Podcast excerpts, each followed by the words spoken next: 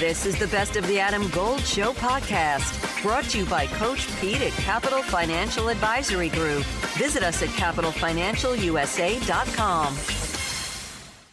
So the Wolfpack last night went to Tallahassee, uh, and I will just push back on this. I really think that the at-large NCAA tournament bid train has long left the station. They're not getting that because reality, sure, if they could have won that and uh, won uh, Saturday in Chapel Hill and beat Duke and then won at Pitt, come on. I don't know that I would trust Duke or Carolina to go through that gauntlet undefeated. So, State, unfortunately, where they are, the at large train left. Still going to have to win four times, maybe five times if they can avoid it, in D.C. to get a tournament bid. But what we saw yesterday was, I think, I'm. It's not giving up. It was just not good. You cannot not defend on the road. Alec Lower, Trinity Road Times, joining us here on the Adam Gold Show. I mean, I don't want to be too harsh about this, but that was a bad defensive effort, was it not? Yeah, no, it absolutely was. It's it's disheartening because I actually think if you go back to the beginning of the conference season, this was a team that was defending relatively well. But you look at the the Syracuse game, uh, they gave up 85 points. You look at what happened last night. Um, you know, it's it's really faded down the stretch. Yeah, they're and and here's what I what I've been saying all year is that I like their pressure defense, but they can't get to it when they don't make shots. Their half court defense has always suffered because, um, you know, for good or bad, their half court defense usually uh, involves DJ Burns. Um, but last night, all element, elements of their defense were not good. Florida State got in the lane repeatedly. They shot 66% on two point baskets. I, I don't know that I've seen that number before. Uh, what do you make of that? Adam Golden studio with my man, Coach Pete DeRuiter, Capital Financial Advisory Group. You have a 401k, but you're changing jobs. You're taking that 401k with you. Next step. Well, a lot of people leave it behind, which is not a good thing. I mean, if you're not at the company anymore, your 401k shouldn't either. And that's when it's time for my 401k survival. Oh, look at that. Set. You see it right here. I got workbooks, guidebooks, DVDs in here that explain everything about your 401k. More importantly, how to build a lifetime income. It's a $300 value. I'm also going to give you a total retirement plan, which is a $1,000 value for the next 18 of you who call right now. No cost or obligation. Call 888 843-0013 or text Adam to 600-700. Adam Gold is a paid spokesman. Investment advisory services offered by Capital Financial Advisory Group, a North Carolina registered investment advisor. It definitely, when you were watching the game, like it definitely felt like it was like almost like a white flag game to me, which is very like disappointing. It's, it's just kind of the feel of the game, you know, an empty stadium and, and a really poor defensive effort. Uh, you mentioned you mentioned Burns. You know, every team is, is trying to get him involved in pick and roll. That's Yeah. a big part of what every team's offensive strategy is against State. But you know, I actually think State is has the potential to be a, a solid defensive team when he's not in the game. Yep. Uh, you know, Taylor guards the ball well. Morsell guards the ball well. Um, Diarra is a guy that you can sometimes switch one through five with. Like I think the elements were there, but State just looked aloof last night. I mean, the transition defense was like the thing that really stood out. They were not stopping the ball Nope. In transition at all, and that's that was the first and foremost failure that I think you saw a lot of in the first half was. Florida State just got up and down the floor so quickly, and, and they were scoring in transition before State even set their half-court defense. Alec Lower, Trinity Road Times, is joining us here on the Adam Gold Show. Uh, I termed it "They got shots up" uh, last night. State it it looked. And I- I've I've been jokingly critical of schools like Virginia that like are clearly not interested in entertaining people who pay to to watch them play. Uh, I would put Houston in the same category. Of course, winning is always entertaining. It doesn't make a difference how it looks. Um, but I thought that last night's game, if you were uh, not interested in who won, was entertaining. Like it was up and down. We saw a lot of good offense. I mean, State played well offensively. They, I mean, it wasn't even great DJ Horne last night. They just played well offensively. But when you play on the road, it's not your obligation to entertain the other team. Um, I. What what's your what's your read on where Kevin Keatts is with the? I mean, the community is different, but the administration is probably uh, more accurate. I mean, I don't I don't get the sense that Keatts is really in trouble, but because and I hope he isn't because I like Kevin Keatts. But what's your read on that whole dynamic?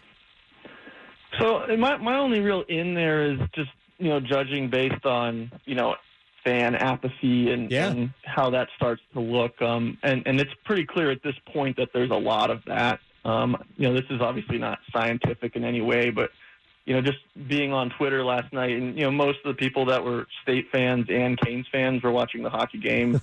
um, there wasn't a whole lot of chatter about the game. I think a lot of people have, have kind of checked out on this season for State as far as like fans go.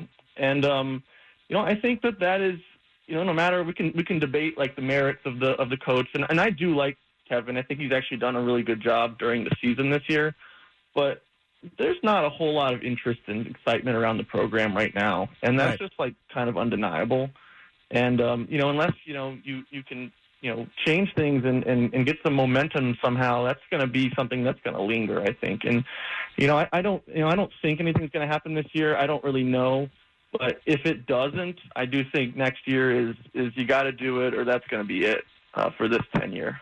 Alec Lower, Trinity Road Times. You wrote a uh, a very good piece. Actually, it, I mean, it kind of opened my eyes to the necessity of DJ Burns. Which, I mean, last year's DJ Burns I thought was a positive. I ultimately think he's a net negative because of how damaging he is to your half court defense. You're going to play more possessions in half court defense than you are in your full court press, and he's really no help in that either. Um, but you made some very good points about what he what his necessity is on the offensive end because they don't have they haven't had consistent performances from other players.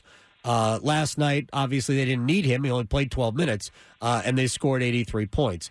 Uh, but they haven't gotten those uh, that consistency.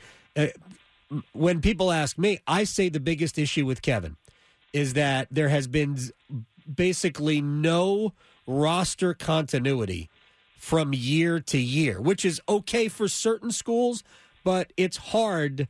I, it's just it's harder to operate that way. Um, is that accurate in your eyes, or wh- what do you see the bigger problem is maybe with Kevin? This is the story of the one. As a maintenance engineer, he hears things differently. To the untrained ear, everything on his shop floor might sound fine, but he can hear gears grinding or a belt slipping. So he steps in to fix the problem at hand before it gets out of hand. And he knows Grainger's got the right product he needs to get the job done, which is music to his ears. Call, clickgrainger.com, or just stop by. Grainger, for the ones who get it done. I think it's accurate. Yeah, it's it's a roster management failure that I think um, State's been dealing with really since after his first year ended. Um, it, just hasn't been. He hasn't been able to put together uh, a good roster. Basically, um, you look back at all the players that that uh, should have played at State and you expected to play at State and didn't, and you find so many holes in each and every one of his teams. And, and the biggest example to me is really the last two years of Markell Johnson you know, where you should have had Omer Yurtseven and Sadiq Bey on both of those teams. Uh, you know, Yurtseven is a, a dynamite pick and roll big, and Right. you know, Bey is a guy who's averaging 13 and six for the Atlanta Hawks. Right, a four man that can handle the ball, that shot over 40 percent from three. Uh, you know, instead you fill those spots with you know guys that don't come close to that production. And, and I actually think Kevin has done a, a good job as an in-season coach, and I think this year is his best coaching job. I think it's the most diverse offense that he's had. I think um, he's done an excellent job managing DJ Horne. I think if you you know you remember how bad Horne was in the first two or three conference games, uh, and we wrote about how he really really struggled to score against drop coverage, and he was three of 22, you know, from inside Right. the arc. You've seen that change. It's been managed well, but uh, you know, there's it's, it's a very limited roster, and I think State's played at the ceiling of a limited roster for a number of years now. Yeah, look, I I I don't even think they're capable of winning four in DC. Um, but I'd like to see him. Like I, I just think defense is is will. That's all defense is. It's are you willing? And I thought last night was kind of disappointing because it didn't seem like they were really into that. Uh, but they they got shots up and they scored 83 on Florida State, and it was a fun game for uh, for as we say in uh, those people who are interested in soccer, uh, fun game for the neutrals uh, to watch. I mean, it was. It was as entertaining up and down uh, game. And I admit I was late to the party uh, since I fall into that category of people who are also concentrating on the Hurricanes and the Minnesota Wild last night. But uh, what I saw was uh, entertaining. Uh, and I wasn't looking for a state to entertain anybody, including me, uh, last night. Alec Lower, Trinity Road Times, man, I appreciate your time. Uh, I think the, you, for you the neutral. It was the I'm just trying to provide some entertainment. That's all I try. That's all I'm trying to do. Uh, Alec, I'll talk to you soon. awesome. Thank you, Adam. You got it.